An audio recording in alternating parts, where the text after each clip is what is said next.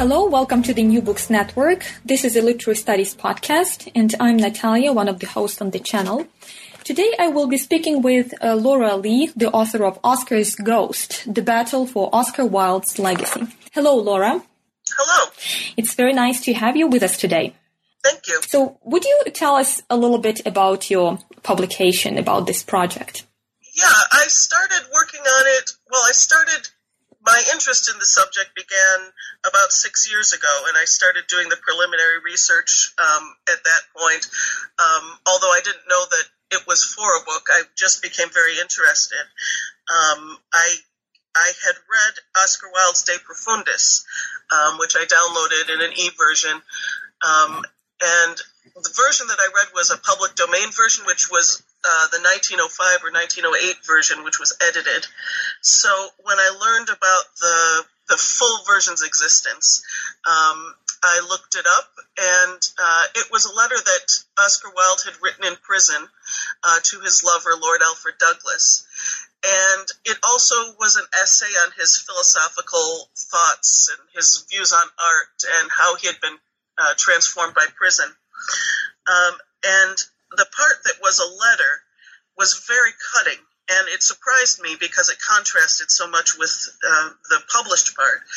And so I, I wanted to know what Lord Alfred Douglas thought about the whole thing, and I started reading Douglas's biographies, and I learned about his fight with Oscar Wilde's friend and later literary executor Robert Ross. And so I wondered, well, what did Robert Ross have to say about all of this? So I started reading biographies on him.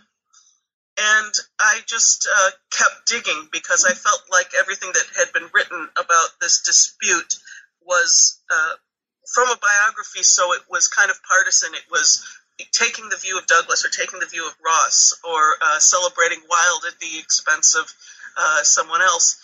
And so I just wanted to see if I could figure out what happened and, uh, you know, how this e- evolved and why they were in, locked in, in such a dispute for so long. And why Oscar Wilde? Um, is it somehow connected with your um, uh, current interests or current occupation? Tell us a little bit about yourself. Well, I, I'm a full time writer, so I do a lot of random reading. I like to go and wander the library, you know, to clear my head, just taking books off the shelf. So when I got my first Kindle and needed something to download, and I was looking for something free and in the public domain, I thought, well, Oscar Wilde, that sounds interesting. Um, so I was familiar with his society comic comedies. I was familiar with Oscar Wilde as a wit and, uh, you know, a, a guy who uttered lots of one-liners um, and the basics of his life story. But um, De Profundis is a different side of Oscar Wilde, and uh, I I really responded to it. So that led me off on this on this journey. Mm-hmm. And um, the subtitle of your book is The Battle for Oscar Wilde's Legacy. So, what was this battle about? Uh, at some uh, level, your uh, book reads as a detective story because it's very, very detailed and it covers a lot of um, nuances.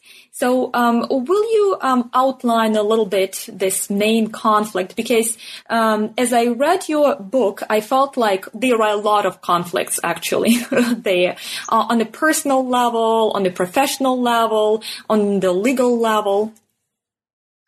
Yeah, well, it's it's a biography. Uh, uh, people come to it through through Oscar. So Oscar's Ghost is um, basically the legacy of Oscar Wilde and how these two friends of his dealt with his death and their grief over his death and their role in what they did and didn't do.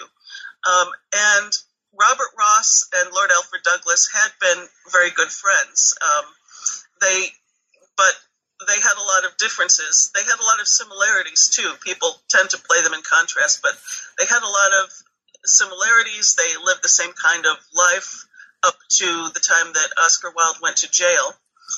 Um, and when Oscar Wilde got out of jail, he gave the document he'd written in prison to Robert Ross um, because he handled a lot of his business. He was very responsible in that way, helped him a lot, and he wanted him to type it up so that he could work from it and you know make make um, different writings from it going forward. And he wanted him to send the original to uh, Lord Alfred Douglas. And uh, that didn't happen. And uh, over the years, um, Ross and Douglas drifted apart, mostly because of politics. Um, but once they became estranged, um, Ross decided that he wanted to first publish um, parts of De Profundis, which he considered his property. Um, and then he wanted to kind of set the record straight as he saw it about Oscar Wilde's downfall and what caused it. And so he started sharing letters and sharing De Profundis with biographers. Um, and when Douglas discovered this through reading a biography that Ross had assisted on, it just blew up. And um, they spent the rest of their lives, the rest of Robert Ross's life, because he died much earlier, just locked in a furious conflict over De Profundis, over their shared history, over what Oscar Wilde really thought about his relationship with Lord Alfred Douglas. Um, so there were lots and lots of elements to it, and um, I liked the story because they're all very complex characters, and I, I don't see any simple heroes and villains in the story. Mm-hmm. How, how, so? Oh, well, you mentioned that uh, uh, uh, these three uh, characters, so to speak, um, are quite different and they quite similar as well. Uh, how did they become drawn to each other? And it looks like writing drove them apart. But um, will it be correct to assume that they that they were drawn uh, to each other via writing as well? Yeah, I mean my my theory on on their attraction to Oscar Wilde was first of all, Wilde was a very brilliant man and a brilliant conversationalist. He wasn't a beautiful physically man, um, but each of them was was attracted to his his persona, his personality, his intelligence, and both uh, Robbie and Bosie, as they were called by their friends, um, were fatherless in a sense. Um, mm. Bosie had his father, but he had a very difficult relationship with him. And Ross had lost his father very early.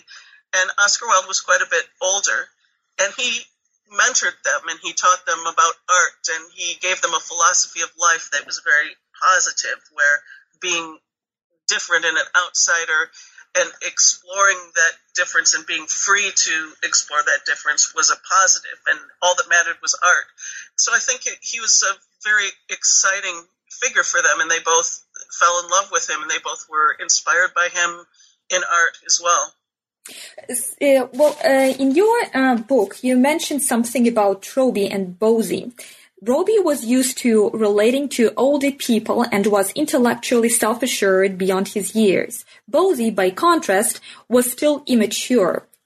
And then a little bit um, further, uh, you um, bring up uh, the connection between Oscar and uh, Walter Pater and the Walter Pater's uh, influence on Oscar. So I thought that this combination is quite um, is quite interesting because uh, uh, it shows Oscar as someone who um, connects um, Robbie and Bosie.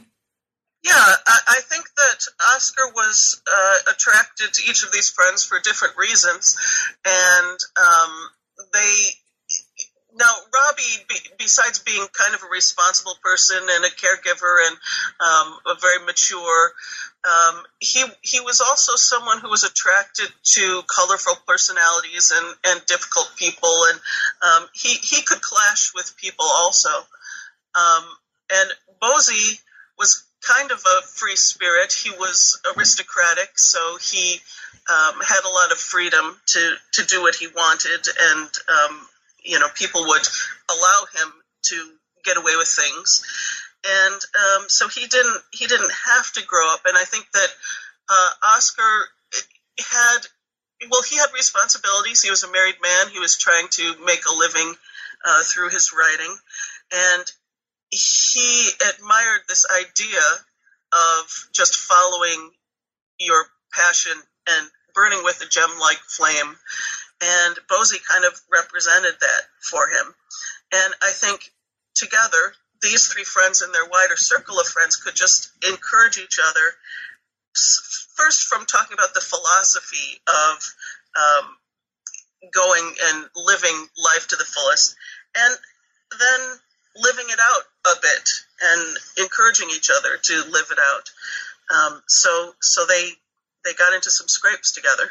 So, would you agree that uh, this relationship um, involved a lot of manipulation, especially when uh, Oscar Wilde was imprisoned? Um, manipulation from from Ross to Douglas, right? Or, right. It's it's difficult to know. I mean, I some of the biographers who wrote um, biographies of, of Lord Alfred Douglas, uh, who spoke to him and were influenced by him, uh, came to the conclusion that Robert Ross was kind of manipulating the situation to uh, turn Oscar Wilde against Bosie. Um, I don't think that that's true. I think that he was acting as an intermediary and I think that he and Bosie were good friends at that point. Um, they occasionally had arguments, but friends of both Ross and Douglas tended to have arguments with them periodically. Um, and after Lord Alfred Douglas went back to England after uh, Oscar Wilde got out of prison, he spent most of his time at Robert Ross's house. So um, I don't think that at that time Ross was trying to mess up their relationship. I just think that the that the difficulty of prison um, made Oscar Wilde reflect on what had brought him there and go back over this relationship with Bosie um, and just ruminate. Yeah, you mentioned that um, um, the prison experience for uh, Oscar Wilde was transformative. Um, would you um, would you elaborate on that a little bit? Well, it was um, while he was in prison. Um, he uh, he had been brought to prison because uh, Lord Alfred Douglas's father, Lord Queensberry, had been determined to separate them, and um, so he basically stalked Wilde until he felt he had to bring him to court, and he sued him for libel, and that boomeranged and led to Oscar Wilde um, being tried for gross indecency and going to jail. So uh, when he was in jail, he kept thinking back to all of this and he thought back to his relationship with Bosie and Bosie's emotional ups and downs and uh, like you would because he was essentially in solitary confinement he wondered you know was it worth it was was this relationship worth what happened and he reflected on that he had been humiliated when going to his bankruptcy hearings. He had lost everything financially. So his thoughts turned to money a lot. And um, so you can read in De Profundis, he keeps kind of circling back to these same themes. And so he was growing more and more negative about Douglas while he was sitting in jail. But um, that changed when he got out. They he was determined to reunite with Bosie, and even in De Profundis, it's clear that he sees his future with him. So you have to kind of read the his negative thoughts on their past um, in context. And uh, what about um, um, um Oscar Wilde's wife? Uh, what what was her role in this kind of turmoil? Well, I think that um, Oscar was uh, genuinely uh, devoted to his family um, in the way that a, a, man of his era would be. Uh, even for heterosexual people in that time, it it wasn't. Men weren't expected to have their primary relationship, their main friendship, um, their source of companionship be their wife. Um, the, the, they kind of occupied separate spheres, men and women. And so I don't think that he saw marriage and family as incompatible with um, being devoted to Bosie or having this secret uh, homosexual life in quite the way we would now. So, well, then uh, going back to um, uh, Oscar Wilde's um, a letter that he wrote in prison, um, De Profundis, what is it about this letter that um, probably upset the participants of the conflict? Well, it, it upset uh, certainly because it was very critical of him. Um, it was a very scathing indictment of his personality, um, his his mood swings, um, his actions in their relationship, and um, up until the time that Bosie read the full document, which didn't happen until years after Oscar's death, uh, the things he was proudest of in his life were how he had stood by Oscar Wilde during his ordeal, um, his his talent for poetry, and his role as a muse and an inspiration for Oscar Wilde. And De Profundis kind of attacks all of those things. And it happened. He he learned about it at a time when he couldn't ask Oscar about it anymore. He he couldn't answer it. Um, so it was emotionally devastating for him what issues does this letter address uh, in terms of uh, um, Oscar Wilde's uh, emotional probably collapse or uh, some sort of transformation as well? Well, um, Robbie received the document and he, I think, believed it more literally um, after Oscar got out of jail and he wrote letters to Robbie for a variety of reasons. He wrote much more negatively about Bosie to Robbie than he did to other people. And part of it was that he had this um, emotional relationship with Robbie. I think he, he wanted to minimize his love for Bosie to Robbie. Um, part of it was that Robbie was acting as an intermediary between Oscar and his family, respectable society, the, the lawyers and so he wanted to present himself as uh, a bit more reformed um, than he was, and um, so I think it it suited Robbie to believe De Profundis um, a bit more literally, especially in light of the other letters that Oscar Oscar wrote him, and um, so he believed that Oscar was always trying to get away from Bosie, that, that it was Bosie who was pushing himself on Oscar, and that Oscar was um, worried about getting getting back together with him. And um, De Profundis really blames Lord Alfred Doug- Douglas in a singular way for his downfall.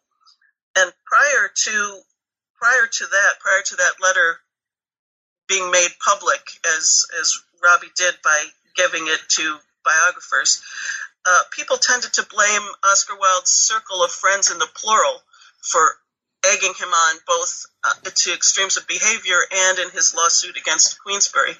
So, um, whether it was whether he knew, you know, whether it was conscious or whether it was just that that, that view of things appealed to him, um, he really promoted this idea that it was only Bosie's fault um, and that and that minimized the actions of his other friends. So it looks like um, this battle involves not just uh, uh, literary legacy, uh, but some sort of uh, emotional legacy as well. And um, it sheds some uh, light on uh, some relationships that um, developed um, in the course of this in- interaction. So, and uh, it sheds light uh, not only on uh, literary scene but on social scene and political scene. Um, so, would you um, touch upon those like socio-political uh, conflicts that this conflict um, probably highlights or reflects? Well, when when Robbie and Bosie were young, um, they they weren't too involved in in politics beyond kind of promoting the cause, which was um, I guess today we would call it something like gay liberation, although mm-hmm. it was quite quite different. But they they were excited about art and philosophy and the things that young men are excited about. And as they grew older, they got more involved in um, in society and politics, and uh, their differences started to come out. Um, Lord Alfred Douglas was always conservative. Um, he was born an aristocrat. He liked the social structure as it was. He liked his position in society, and he didn't want things to change. He viewed that as um, decay. And Robbie, on the other hand, he was a member of the Reform Club. He was um, involved with uh, people who were more um, liberal, who were uh, bohemian, and um, so uh, he, they they completely differed in that regard. And it, and Bosie, as he started to get position and become an editor of a of a arts journal, um, he would be very unyielding about his opinion. He was always unyielding about his opinions, but they would clash on on politics. And um, Bosie eventually decided to uh, convert to Catholicism, and he became very serious about that. And um, he would sort of moralize because he had the truth, and um, that became more pronounced after their feud started. But those were the seeds of what what drew them apart and um, what eventually caused their their clash. Uh, there is a lot of uh, traveling in this story. Uh, they move around uh, Europe and um, further. So, um, uh, as I mentioned uh, earlier, um, your book um, is based on a lot of details. And out of these details, uh, we can reconstruct not only the story about um, Oscar Wilde um, and uh, his two uh, partners, but about uh, um, Europe of uh, his time and about London of his time. It it it, it uh, evokes some images of cityscape, so to speak. So, how would you describe that cityscape? um, in the context of this conflict? Well, I think at the beginning of the story, um, the the British Empire was coming it was reaching its peak. Uh, london was the, essentially the center of the civilized world so it was drawing all kinds of people. Um, people who lived in rural areas of england were coming to make their fortunes. There were lots of immigrants.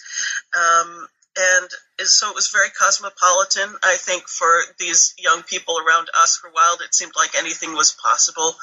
And um, for the aristocracy, Bosie's social class, um, as they moved into the into the early part of the 20th century, uh, the aristocracy was losing its power, losing its influence and prestige, uh, and losing its money.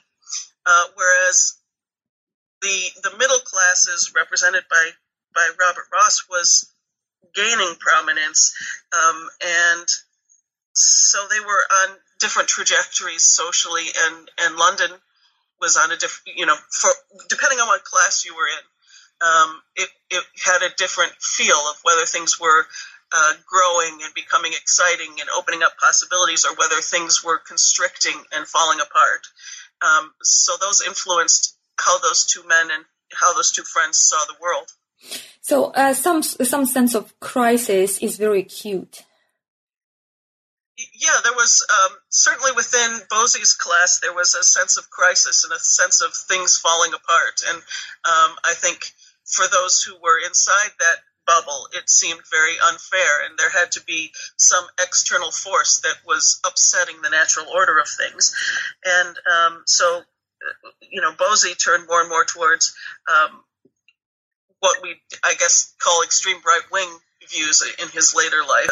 Uh, so, and um, what about um, that uh, financial uh, crisis part that contributed to um, Oscar Wilde's um, um, uh, uh, turmoil? Um, so he he was struggling financially like constantly. And uh, things got even worse when he had some sort of financial and legal disagreement with his wife. Uh, but uh, after his imprisonment, um, that sort of uh, crucial impact was probably augmented even more so. Yeah, he was he was being supported by his wife uh, after he got out of prison. Um, he always was a big spender. He always lived beyond his means. If he had money, he spent it. Uh, he liked the best things in life uh, if he could get them. Uh, and if he couldn't, he would get them on credit or get people to give him money. Um, but he lost everything when he went into jail. His he uh, he went bankrupt, and um, but his his he had a marriage settlement with his wife, uh, and there's a big conflict um, which is very detailed and um, about Robert Ross and uh, negotiating this settlement. Um, but the result of that negotiation was that um, a, the the lawyers saw fit to say that if Oscar Wilde associated with disreputable persons, he would lose that money from his wife. Now, to us now, it just seems absurd that he would think that he could go and live with his male lover while being supported by his wife. But Oscar was determined that by rights she should do that. Um, so when he was reunited with Bosie and went and lived with him, he was he was just outraged that the lawyers said that that constituted a breach of the agreement and that she wasn't going to pay. And no one wanted these two to get back together. They were you know, they were scandalized by the idea. The British ambassador even came and told them that England disapproved of them living together. Um, so Bosie's family also tried to starve them out, and he also lived mostly on family money and the generosity of, of his mother. Uh, but he was he was contributing. Bosie was contributing more money. He had a larger income. But in, in any event, um, both sides tried to cut off their funds to force them to separate. And uh, eventually they did. They stopped living together, although they continued to see each other, and sometimes they saw each other every day, and um, they might as well have been living together. But that satisfied the terms of the agreement, and uh, Oscar got his his his allowance back. Um, but he still was always broke, uh, even though he was he did uh, have some literary success with uh, the Ballad of Reading Gaol. Um, he shouldn't have been that broke, but even after jail, he he would spend anything that came through his fingers. So, um, in in your book, um, it looks like uh, you um, attempt to um, present this um, a conflict from many sides. From Oscar Wilde's, from um, Ross's, from Douglas's, uh, but at the beginning of this uh, interview, you uh, mentioned that you also read some other biographies, and uh, I'm wondering how those biographies shaped um, not just the conflict, but your understanding of the conflict as well. Because they were biographies of either Robert Ross or Lord Alfred Douglas, uh, the authors obviously they're taking their point of view to a large extent, and they're trying to explain uh, what they thought and how how they reacted. Um, so what I found is that um, most most most biographers, and uh, whether of Wilde or Ross or Douglas, tended to have sympathy with one or the other, um, and they would be critical of the other. And you can, you in a sense, have to kind of uh, translate that and say, okay, what would the neutral version of this be? Um, so I tried to understand what was motivating each of them as much as I could and just present what each was thinking. Um, it, Bosie, it was very easy because he wrote a lot and he talked a lot about his feelings, whereas Robert Ross was um, a very private person.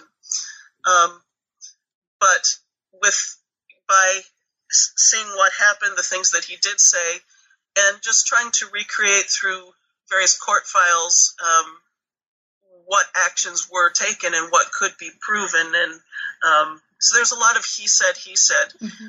uh, in the story. And so I, you can't believe the account of either of them at face value. Um, so as much as I could, I'd say, well, you know, which version has more documentation and more evidence in on this point? And and sometimes the the parts of the story that have kind of been agreed on, um, I found uh, weren't very well documented, or um, if you look at them in, in context, they lead to a different conclusion than some people have made about them. So uh, you mentioned that um, you got interested in this uh, uh, aspect of Oscar Wilde's uh, legacy after reading De Profundis. Um, could you uh, share with us your experience? Well, at the, at the time, um, I had I had written a, a novel called Angel, uh, which was about a minister who um, falls in love with a young man, and uh, it it upsets his his kind of worldview. Um, so a lot of a lot of the the conflict, um, you know, about having a a love that is um, uh, looked down on by society was fresh in my mind, and some of the religious themes as well. Um, I was reading a lot about um, Christianity and and sort of um, gay friendly uh, interpretations of scripture and things like that. And so I was really um, taken by Oscar Wilde's uh, philosophy of Christ as artist and what he had to say about about outcasts and um, the the sort of wisdom that you can get from being in that position of being you know outside looking in um, and uh, and it's of course very well written and has lots of um, lots of lines that just kind of uh, transport you in terms of how he uses language. Um, so I was really excited about. it. I read it and thought, you know, I want more. Um, and when I discovered there was more, I got very excited. Um, but at first, when I read the more that there was, it, it, was kind of shocking to me because you know he says things to uh, his lover like, you know, you never think that uh, you were worth the love that I showed you. I knew you were not, and that just seemed so harsh and, and um, kind of cruel. And so that was what led me to say, well, you know, what what was this relationship? Why is he unloading on this on this guy? And um, you know, how did he feel about what was being said there. So that was what kick-started it all. Mm-hmm. Well, thank you, thank you for sharing your um, uh, experience with us. And um, is your current work somehow um, connected with with this project? Um, well, my current work is um, I'm I'm working on trying to sell uh, a follow-up book um, because one of the characters who's kind of a side character in Oscar's Ghost. Um, I discovered a lot of material. Um, Maurice Schwabe was his name, and he was part of this international uh, criminal circle who were gentlemen con men who went on ships and found aristocrats to con at cards and to blackmail and uh, all sorts of things and became spies. Um, so it was really fascinating, but it was kind of beyond the scope of this book. Um, so I'm I'm hoping that I might be able to find some interest in that. So it's very related. Well, uh, thank you so much for your um, interesting book and uh, for a very uh, detailed investigation of the conflict and uh, some insightful uh, input uh, into the understanding of what actually happened. Um, um, and well, I wish you um, the best of luck on your um, new project, and um, thank you so much for this uh, for this conversation today. Thank you.